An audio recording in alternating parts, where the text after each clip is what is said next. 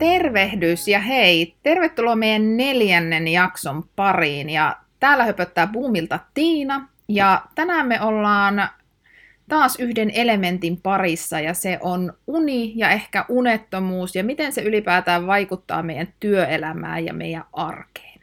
Ja meillä on tänään ihanana vieraana Sorannon Miia. Tervetuloa Miia. Kiitos kutsusta. Joo, mä luulen, että meille tulee tästä hyvä setti. Ja taas on ideana se, että, että me aina halutaan tuoda ehkä vähän sitä samaistumispintaa ja kokemusta siitä, että mitä se uni, unettomuus, miten se oikeasti vaikuttaa siihen meidän arkeen. Ja suomalaiset ylipäätään kärsii paljon unettomuudesta ja erilaisista haasteista siihen uneen liittyen. Mutta Mia, sulla on ehkä vähän kokemusta tästä uniasiasta kautta unettomuudesta, niin Miten sä eka kerran itse pysähdyit tämän uniasian ääreen? No itsellähän on siinä aika pitkä historia unen kanssa, oikeastaan niin kuin niiden uniongelmien kanssa, että jo tuossa melkein kymmenen vuotta sitten ensimmäisen kerran, kun kolmas lapseni syntyi ja hänellä oli ihan normaalista poikkeava unirytmi, niin hänen kanssaan sitten jouduttiin siinä toista vuotta sopeutumaan siihen tilanteeseen, mikä silloin tarkoitti käytännössä sitä, että meidän aamu oli kolmen neljän aikaan yöllä, jolla me noustiin. Kiva. Tosi Joo, kiva. se, se, oli hirveän kiva siinä mielessä, että sitten kun hän, hän tota, niin, niin, oli aamupäivästään nauttinut ja saanut aamia sitten muut palvelut ja päätti sitten mennä uudelleen pitemmille aamupäiväunille, niin muu perhe siinä vaiheessa nousi ja ne kaksi muuta lasta, jolloin sitten äiti joutui jäämään hereille, niin mulle ei suotu sitä mahdollisuutta, että olisin sitten voinut, voinut lepäillä siinä vaan sitten päivä jatkui mun kohdalta normaalisti ja pahimmillaan sitten kun aloin sitä illalla jo odottamaan, milloin poika ensimmäisen kerran nousee syömään, niin mä sitten en saanut unta vasta puolen yön mm. jälkeen ja herätys oli kolmen neljän aikaan aamuyöllä, niin sitten päästeltiin sellaisella yöunilla jonkinlainen tovi. Et se oli semmoinen aika raskas elämänvaihe ja sen kyllä muistan, että silloin väsynyt toki olin, mutta se, että jostain ihmeestä se vaan selvisi, että en tiedä, nuoruuden voimalla vai mm. millä sitten vielä silloin mentiin, mutta että ehkä myöskin se auttoi, että kun se ei ollut itsestään johtuva, tiesi, että tämä päättyy aikanaan ja, ja lapsen unirytmi tulee korjaantumaan sieltä sitten ajan kanssa, niin se luottamus siihen uneen sinällään ei horjunut niin merkittävästi vielä siinä vaiheessa. Et se oli varmaan sen, sen tilanteen pelastus se. Mutta toki sitten myöhemmin niin uudelleen törmäsin uniongelmia omalla kohdalla niin, niin uupumuksen myötä, mikä sitten kehittyi. Joo, ja tästä mä meinasinkin, kun sanoit tuossa, että ensimmäisen kerran törmäisit tuolla, niin mikä on se toinen kerta, että mikä on ollut sitten sulle ehkä se niin pysäyttävi, että missä sä oot ymmärtänyt, että nyt tämä alkaa kuormittamaan mua ja nyt on ehkä jonkunlainen, voi kutsua jopa ongelmaksi? No joo, se oli että viisi vuotta myöhemmin, oli semmoinen elämäntilanne, missä sattui, tapahtui paljon, oli paljon stressiä, myös positiivista stressiä, ja yhtä kaikki, niin se oli vaan liikaa siinä hetkessä ja siellä alkoi tulla sitten sen unen ja, ja tota, ehkä tämmöisen niin sanotaan, ylivireysongelmia. Ja se totta kai sitten rikkoi unta ja väsymys sitten vaikutti mielialaan ja silloin sitten mulle diagnosoitiin masennus, sain siihen lääkityksen, mutta mä ehkä tällä jälkeenpäin itseäni niin uudelleen diagnosoin, en tiedä oliko se masennus mm. kuitenkaan sitten se niin kun, se oli seuraus kylläkin, mutta itse syy löytyy sieltä unen häiriintymistä silloin. Ja sitten aikanaan, kun stressi helpotti, ää, masennuslääkityksen päästiin lopettamaan aika suhteellisen nopeasti, toivuin siitä, mutta uni ei enää koskaan sitten palautunut. Joo.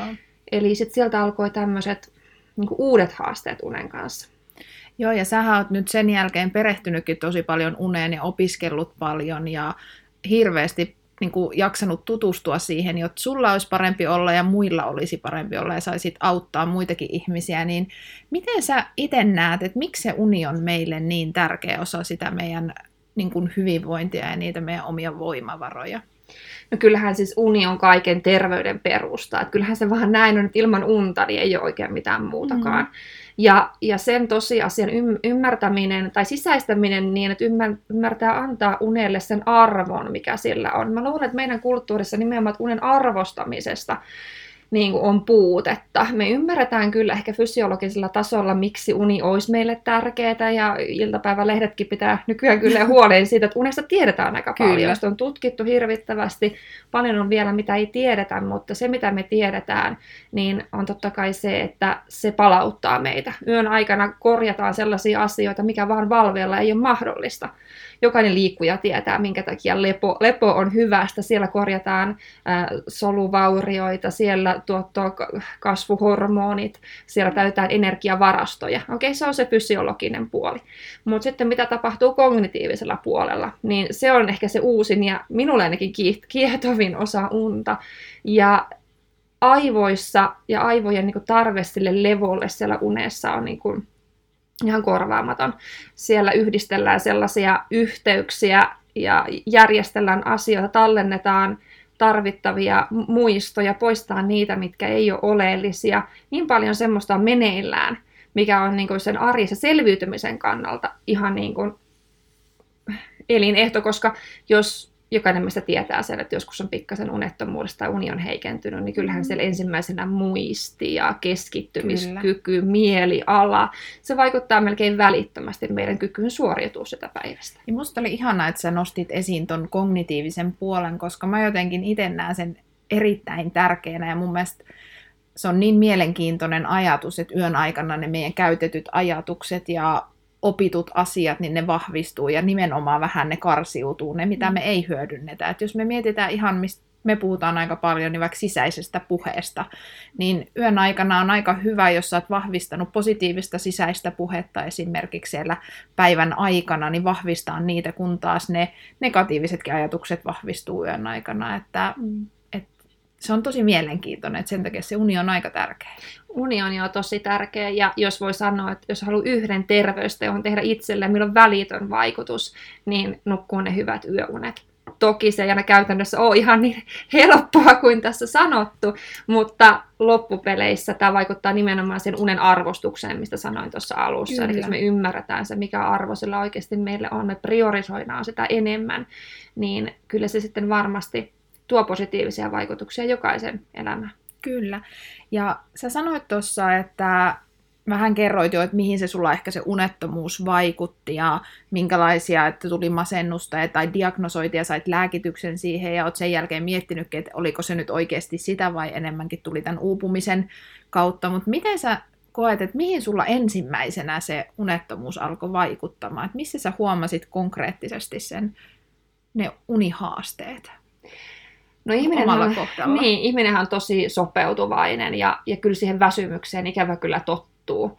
Ja ehkä sitten ei ensin ihan ymmärtänytkään sitä, kuinka merkittävää, ei ollut niin huolissaan siitä yöunen määrästä, kun se alkoi sieltä kapenemaan ja aamuyön heräilyä ja, ja muuta alkoi niin kehittymään, niin se ei ehkä ollut se, mistä sitten nyt oli huolissaan. Sitten alkoi tulla semmoista ylivireyttä mm-hmm. ja sitä myötä vähän ahdistusta siihen päivään. Se alkoi häiritä jo sitä niin kuin päivittäisen arjen sujuvuutta. Ja se alkoi turhauttamaan.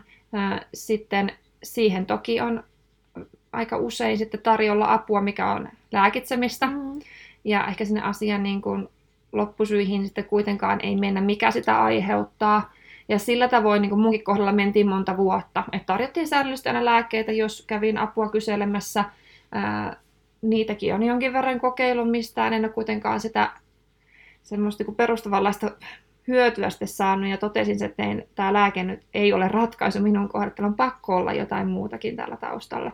Ja niin kuin tuossa kerroikin, että, että olen sitten uneen perehtynyt sitten enemmänkin, niin tosissaan olen kouluttautunut univalmentajaksi, lähtenyt itse sitten tutkimaan unta enemmän ja loppujen lopuksi tulin siihen päätökseen, että munkin kohdalla niin tarkemmat tutkimukset on niin kuin paikallaan ja, ja olen sitten käynyt ihan sekä suppea että laajan unitutkimuksen otattamassa ja sieltä sitten oma unen maailma on auennutkin ihan eri tavalla ja nyt tiedän sitten konkreettisemmin, mitä siellä yön aikana tapahtuu, niin on helpompi lähteä sitten hoitamaankin sitä omaa unettomuutta.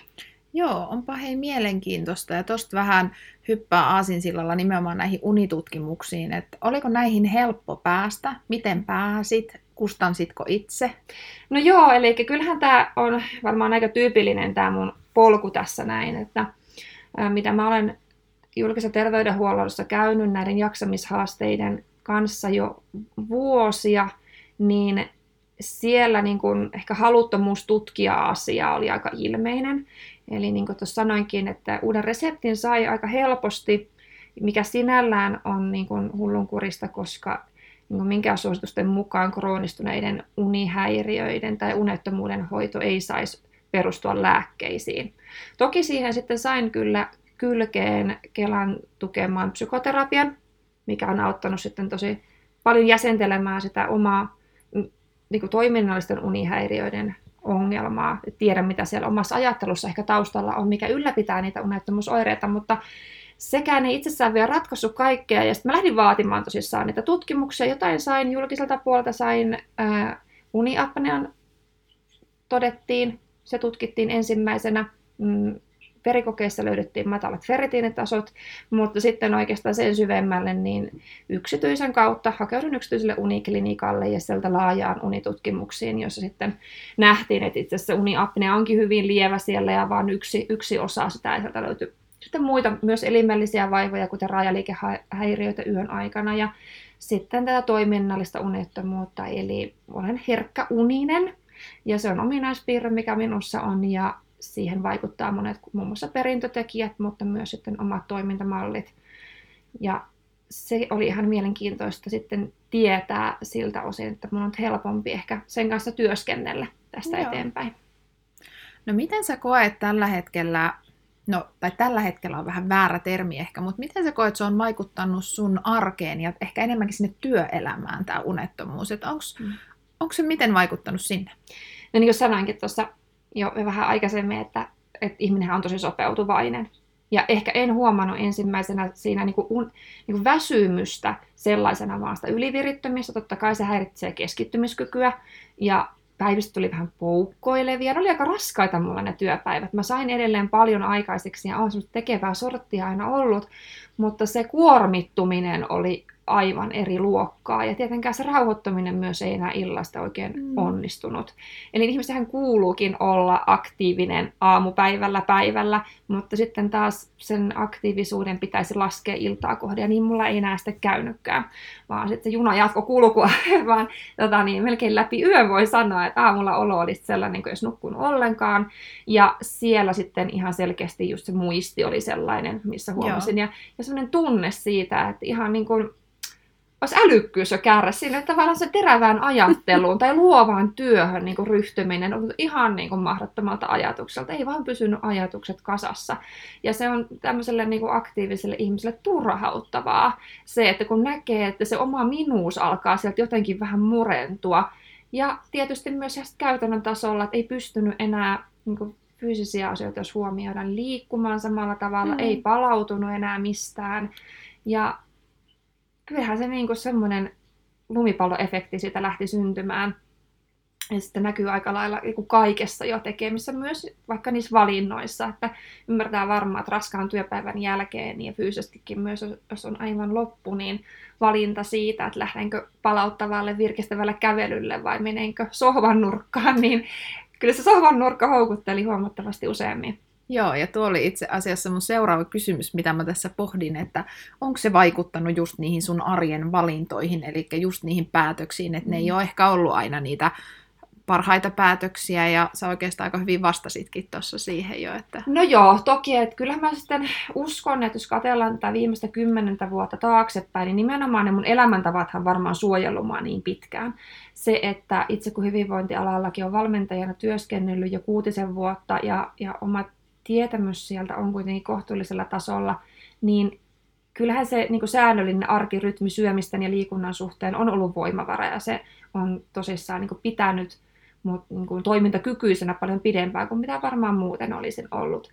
Mutta siitä huolimatta, vaikka tällaisia niin kuin hyviä rutiineja elämässä on ollut runsaasti, ja, ja tota, niiden valintojen suhteen aikaisemmin ei ole ollut mitään vaikeutta, niin kyllähän se jossakin vaiheessa todellisuus on sitä, että ne päivät muuttuu paljon passiivisemmiksi, koska niitä voimavaroja ei ole vaan enää lähteä mm. liikkeelle. Se ei taas edes auta unta ja se on semmoinen oravan pyörä. Sitten jos ajatellaan ihan ruokavalintoja, kuinka jaksaa laittaa ruokaa, tehdä niitä fiksuja valintoja sen suhteen, teetkö sen lounassalaatin vai käytkö nappaa jotain valmista jostakin nopeasti tai ää, lähetkö virkistävälle päiväkävelylle vai otatko sen ekstra kofeiiniannoksen. Kyllä. Niin ne on niitä pieniä valintoja siellä arjessa, millä itse asiassa on sit yllättävän suuri merkitys siihen, mitä siellä seuraavana yönä tapahtuu. Just näin, ja jos me mietitään vaikka tätä pientä ekstra kofeiiniannosta siihen valmiiksi ylivirittyneeseen mm. kroppaan ja hermostoon, niin ei ole välttämättä ihan se paras vaihtoehto, ja laskettele sua hyvin sitä iltaa kohde sinne, että saisit mm. levollisesti nukkua.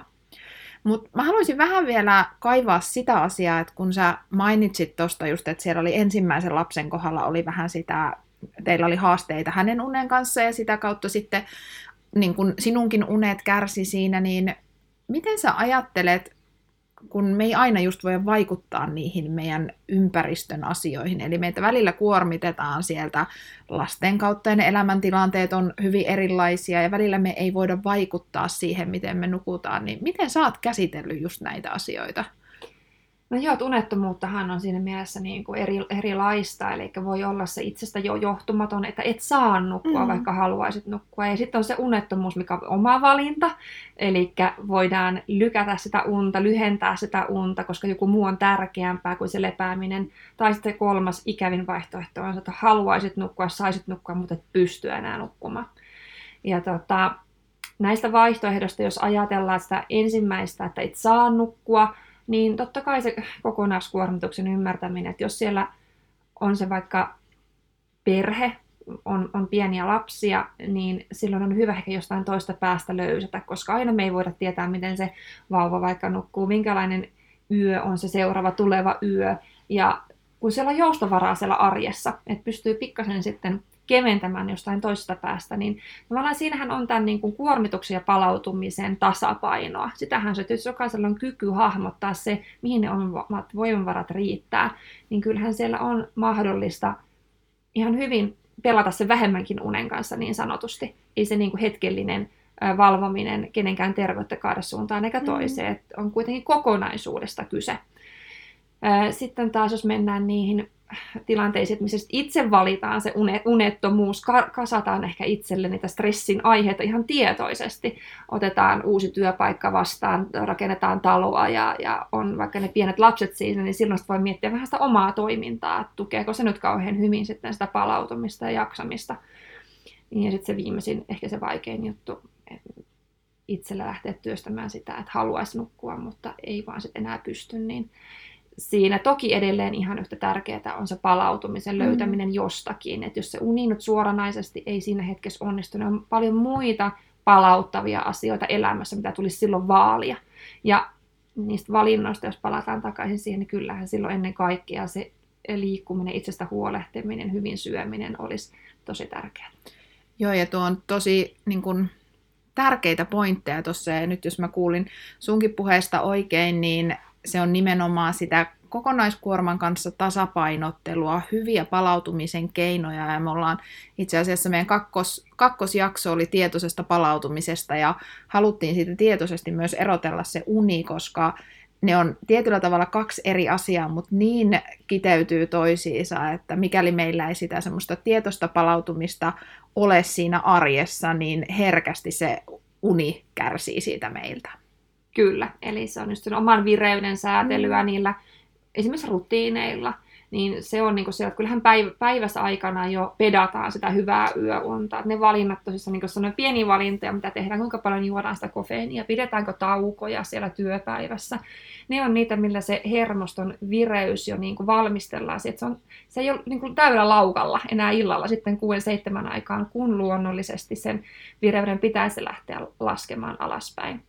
Ja totta kai sitten siellä ihan tärkeää on iltarutiinit, niitä unohtamatta, mutta nekin on vain osa sitä kokonaisuutta. Joo, ja se on, ne on tosi arvokkaita näkökulmia meidän kuulijoille, ja se mikä mua vielä kiinnostaa, niin kun me puhutaan nyt aika paljon, tai hirveän herkästi uneen tulee niitä semmoisia fyysisiä, konkreettisia oireita, me nähdään just sitä, me ajatellaan väsymyskin aika semmoisena konkreettisena, mutta mitä se on mielen tasolla sulle tarkoittanut? Sä vähän tuossa mainitsitkin jo niistä, mutta mikä on ollut sulle ehkä rankinta sitten, jos mietitään sitä henkistä puolta? Niin, kyllähän sen jaksamattomuudessa on paljon semmoista, että no jos nyt ensin lähdetään sitä taustaa vähän, mitä on tutkimusten mukaankin osoitettu, että valtaosa unettomuudesta kärsiviä on naiset. Ja, ja mitä taas sitten siihen niin maailmaan liittyy, mitä itse on paljon pohtinut, siellä on tiettyjä ajattelumalleja ja tietynlaista häpeää myös, mikä liittyy siihen omaan jaksamiseen tai jaksamattomuuteen, sen myöntämiseen, avun pyytämiseen. Että miksi me ajaudutaan tiettyihin tiloihin, mitä tunteita siellä taustalla tavallaan on. Niin se on ollut mielenkiintoista pohdittavaa ja siihen on kyllä aika usein törmännyt myös ihan tuolla asiakastyössä.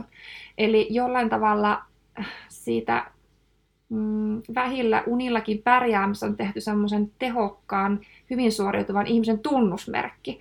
Ja taas sitten pitkään nukkuvat, jotenkin laiskanpuoleisia. Tämmöinen ehkä stereotypia siellä saattaa olla. On monennäköistä ajattelua, monenlaisia uskomuksia, mitkä ohjaa meitä siihen suuntaan, että me kuvitellaan pärjäämme paljon vähemmillä unilla kuin mitä me oikeasti niin pärjätään. Ja kyllähän näitä tunteita varmaan itsekin on siellä jollakin tavalla joutunut käsittelemään ja myöntämään sen, että milloin ne voimat on tosissaan vähissä, milloin ne loppuu, milloin mä tarvitsen apua sen suhteen. Ja semmoinen höllääminen, niin miten sen sallii itselleen.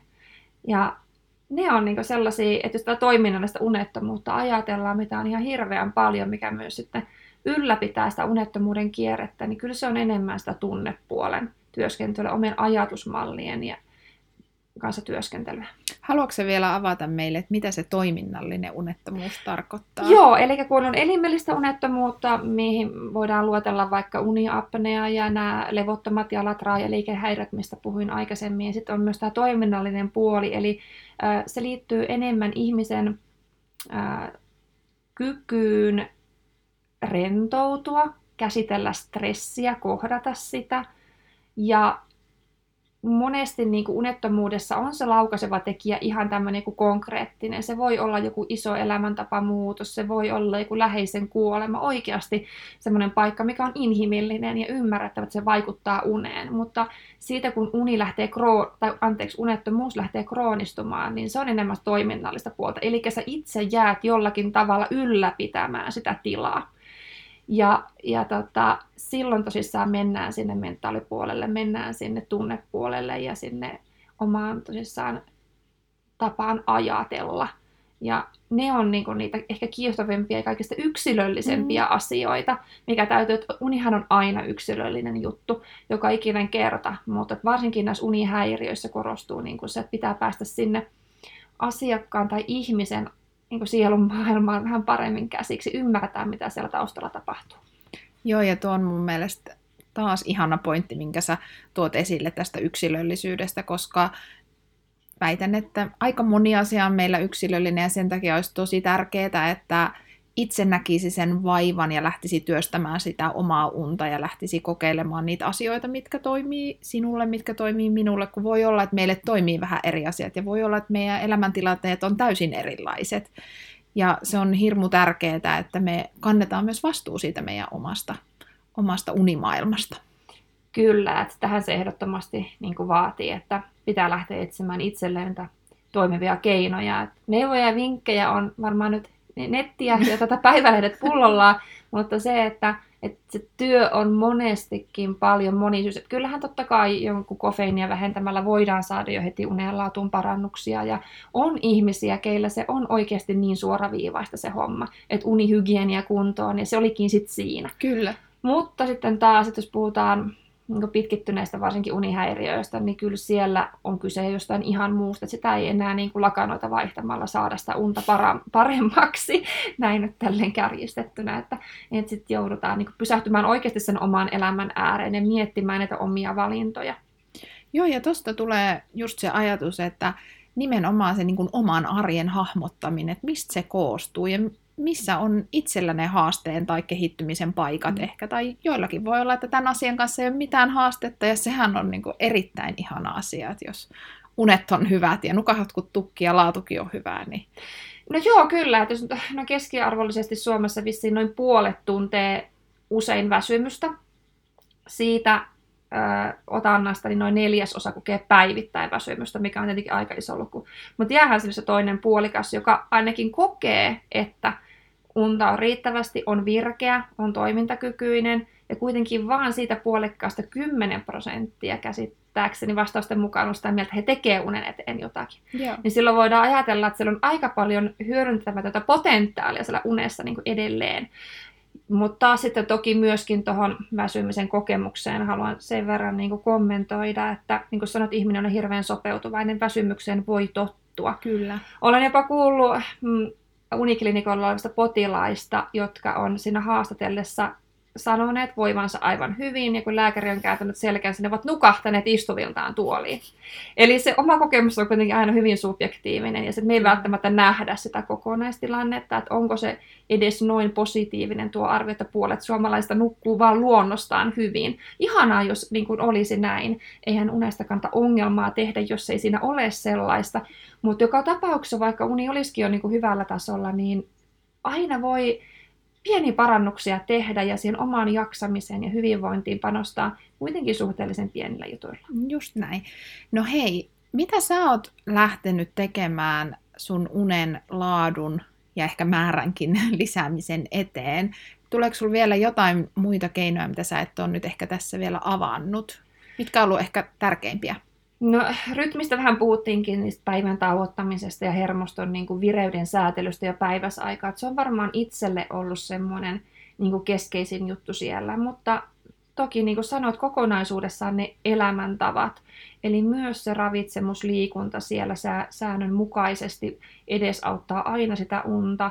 Ja itsellä esimerkiksi vielä ihan konkreettisia pieniä juttuja, mitä tulee mieleen, niin ää, illassa niin ehdottomasti niiden virikkeiden ää, säätely sillä tavoin, että esimerkiksi kännykästä ilmoitukset ajoissa pois päältä, sitä älylaitteetonta aikaa on riittävästi ennen nukkumaan menoa, valojen hämärtämistä, tämmöisiä pieniä keinoja, millä annetaan niitä normaaleja signaaleja sille keholle, että no niin, että tässä on uniaika tulossa ja sitä kohden mennään. Ja mä luulen, että on niinku, ehkä kännykkä on yksi hyvä sellainen esimerkki siitä, missä saataa lipsahtaa niin kuin monella se tekeminen sinne liian aktivoivan puolelle. Että jos siellä vielä työsähköposteja illalla vilkastaan tai somea scrollalla niin, niin kuin nukkumaan menoa, niin kyllä se aivoille voi olla ihan riittävä virike siihen paikkaan, mikä ei ole sitten enää tervetullut. Että niitä pikkujuttuja itsekin miettinyt ja sitten myöskin, että päivärytmistä on puhunut, mutta kyllä mulle unirytmi on sellainen asia, että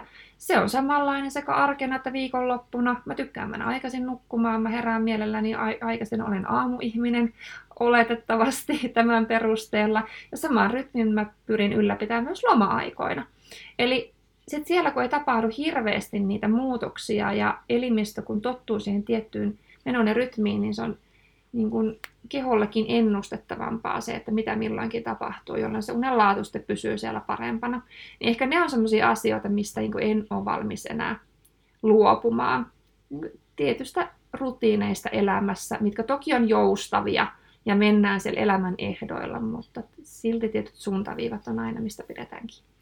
Joo, ja tuo on tosi niin kuin mielenkiintoinen tuo, miten esimerkiksi tämä unirytmi kun sä nostit esiin, että se on sulla samanlainen arkena ja viikonloppu siellä lomalla, niin nyt jos joku kuuntelija siellä miettii, että ai saakeli, että en mä mitään elämää tuo tollanen ole, että loma kun alkaa, niin aivan, että siellä ollaan mm. lomalla eikä mietitä näitä asioita, mm. niin mitä sä sanoisit, niin kun, onko ajatellut joskus esimerkiksi tällä tavalla?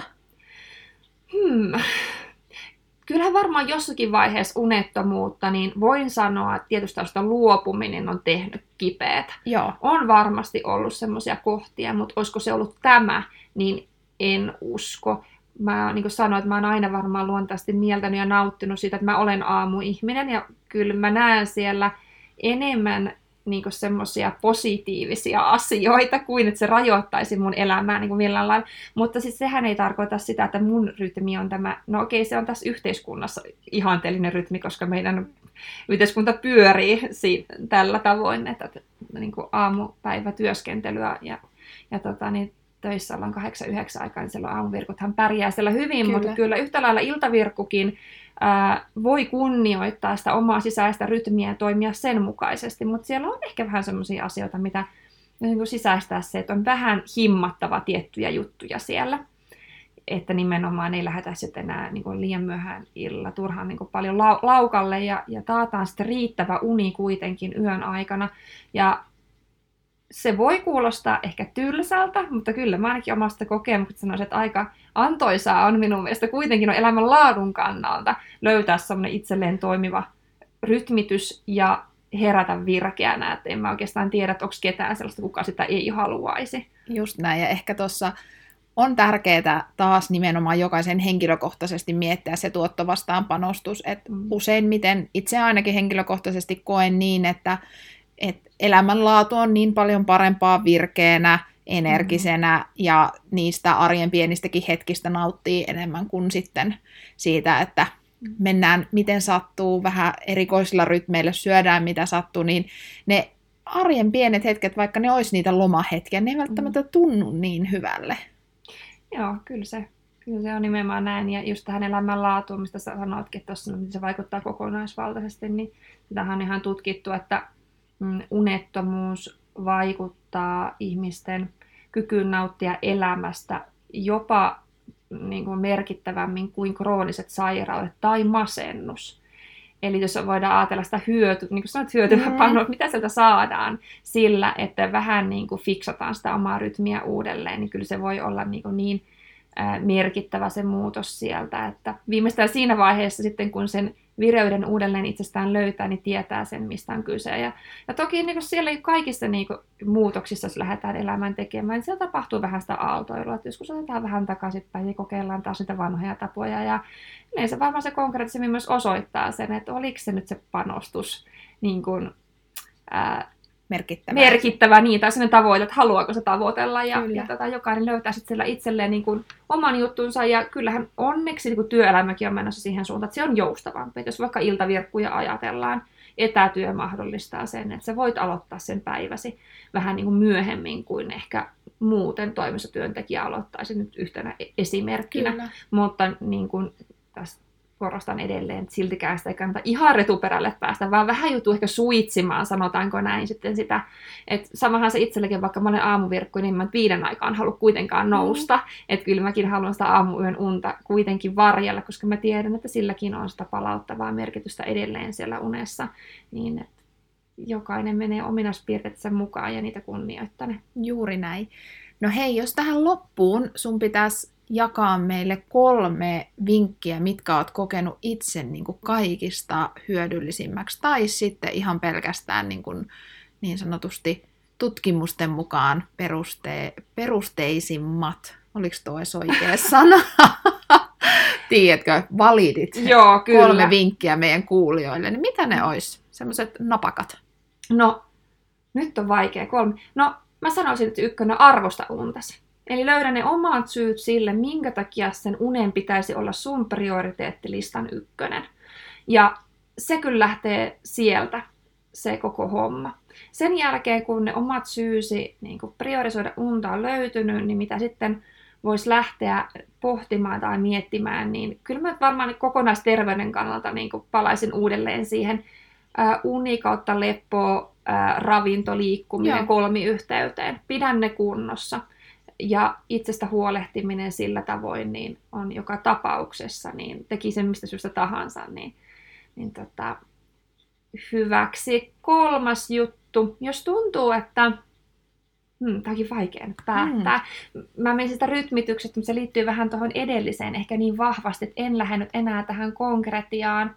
Mm, armollisuus itseä kohtaan niin laaja kuin se nyt mm. käsitteenä onkin, niin sieltä on sallivuutta ja sitä, että se lepo on äh, tarpeellista, hyväksyttävää, äh, sä oot ansain, ei edes voi sanoa, no kaikki on ansainnut, eikä mm. tarvitse tehdä mitään ansait, ansaitakseen niin lepoa. Niin, kyllä, kyllä. Joo. Et semmoisen ajattelun kanssa niin työskenteleminen on varmaan tässä kohtaa ihan hirveän hyödyllistä koska siellä aika usein on jotakin rajoittavia tekijöitä kuitenkin myös sitten, tai jotain ajatuksia, mitkä monesti saattaa sitä unensaantia niin kuin hankaloittaa. Ihan tämmöinen pieni kuin aamuyön valvominen, mikä meille monelle on tuttua silloin, kun stressaa, niin tota, sitäkin voi sillä omalla ajattelulla lie- lieventää, helpottaa, ja työkalujahan siihen on paljon huolihetkien pitämistä ja voit kirjoittaa asioita ylös. Ja mitä nyt haluat kaikki ne jäsenellä sitä, sitä, mikä siellä mielen päällä liikkuu, mutta niiden asioiden äärelle pysähtyminen, niin sen kokisin tärkeänä. Erittäin hyvät vinkit. Eli meillä oli siellä ykkösenä arvosta unta, sitten priorisoitiin sitä lepoa, unta, ravintoa ja liikettä ja sitten vielä armollisuutta, niin aika mm. päästään pitkälle näillä vaihtoehdoilla.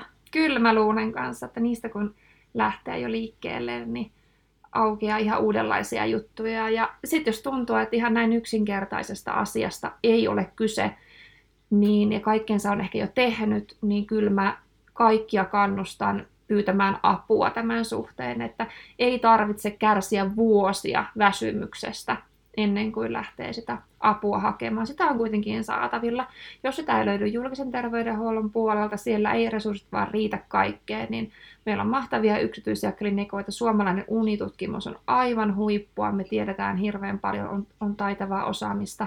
Ja sitten onneksi myöskin niin kuin itsellänikin tämmöistä univalmentajatyyppistä niin kuin palvelua on, alkaa olla jo vähitellen saatavilla, jos sitten tuntuu, että se lääkäri ei ole se taho, että haluaa, haluaa vähän jotakin muuta katsontakantaa siihen omaan tilanteeseen, niin ei kannata jäädä yksin.